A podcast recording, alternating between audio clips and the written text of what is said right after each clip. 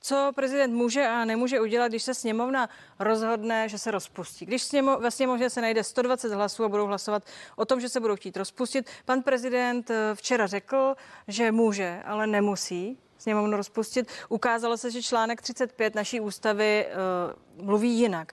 Tedy ptám se zásadně na to. Uh, neví to pan prezident, anebo mate? No, jestli máme prezidenta, který si neumí přečíst jednoduchý článek 35 ústavy, tak bychom měli přemýšlet o jeho způsobilosti. Ten článek mluví naprosto jasně. Eh, rozpustí sněmovnu. Není a ve chvíli, kdy není lhůta, tak ústavní soud už několikrát řekl, že to je bezodkladně. Tedy říkáte, bez zbytečných odkladů. Naprosto záměrně máte veřejnost. Petře.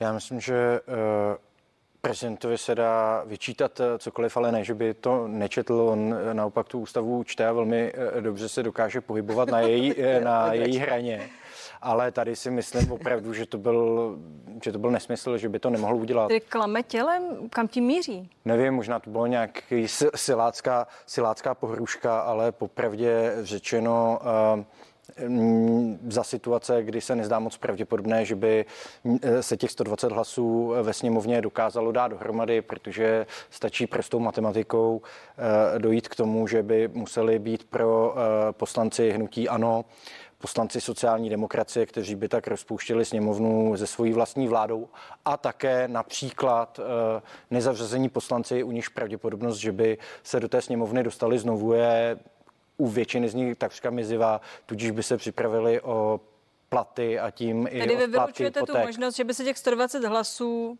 pro... Já nevylučuju, já nevylučuju nic, samozřejmě jako stát se může úplně všechno, může 40 poslancům hnutím, ano, si říct, jo, tak nás celá ta naše vláda štve a budeme proti ní, ale eh, co říkám, tak se mi to zdá velice, velice nepravděpodobné. Co vy myslíte, Lenko? S tím bych nesouhlasila. E, já si myslím, že pan prezident to právě říká proto, že to za realistické považuje. E, ve středu se odehraje schůzka šéfa, šéfa té pirátsko-staňácké koalice Ivana Bartoše, který jde za panem prezidentem přesně tady s tímto. Tady je jedna překážka a to je volební zákon. Do chvíle, než budeme mít schválený volební zákon, který je momentálně v Senátu. A, trošku, a musí ho podepsat pan mus, prezident. Pan prezident řekl, že ho podepíše, ale zároveň nám pan prezident říká, že jen idiot, paní redaktorko, nemění své názory a pan prezident idiot není, takže může svůj názor na volební zákon změnit. Takže tahle debata by byla užitečnější až ve chvíli, kdy pan prezident ten zákon podepíše.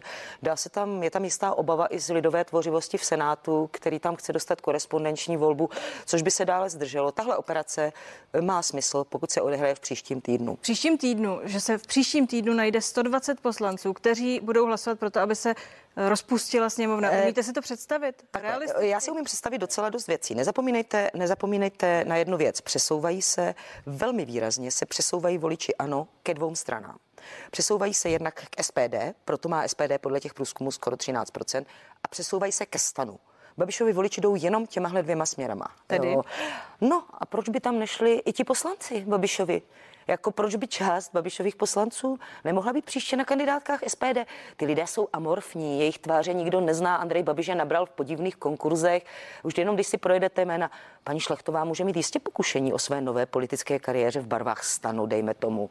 Jsou tam další takové, jsou tam celkem úctyhodné lékařské kapacity, jako pan Vizula, je tam pan je to rektor Rice, ty by ke stanu seděli. Jako to se všechno, fakt nemá cenu nad tím přemýšlet statistiky. Doba je velmi dynamická a vůbec bych nevyloučila, že se to může stát. No, já chápu, že by to Lenka nevyloučila, ale v tomhle případě mi to fakt jako připadá směšný. Uvidíme, ale Já myslím, že tam ty hlasy nejsou, že prostě eh, kde je psaný navíc, že kromě eh, že by, že by pro to rozpuštění sněmovny byli další, například komunisti nebo... Proto budou. Nebo SPD pro rozpuštění sněmovny, mm-hmm, no mm-hmm. tak jo, Lenko, mysli si to. Ne, já vím tohle. No, ano. Uh, pojďme si říct jednoznačně, a protože jdeme do finále rychle. Uh, Petře Koláři, uh, máte za to, že tato vláda dovládne v tomto složení plus minus do řádných voleb? Naprosto jsem o tom přesvědčený.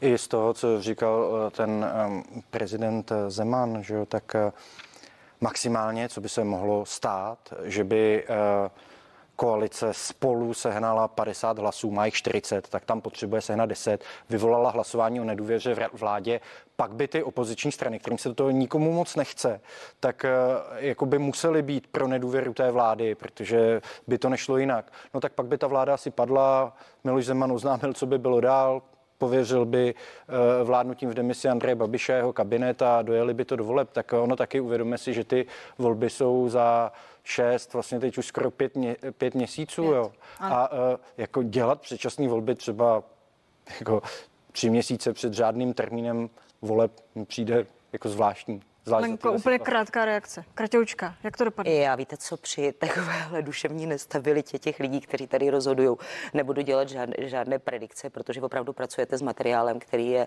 mimořádně to motivace, především té koalice K2 aby to bylo, je velmi vysoká. Motivace Tomia Okamury je velmi vysoká. Motivace koalice spolu i komunistů je velmi vysoká. Říkáte, uvidíme příští uvidíme týden. Příští týden. Příští týden. Děkuji vám, že jste tu byli. Díky za pozvání. Díky za pozvání, hezký večer. No a to je z dnešních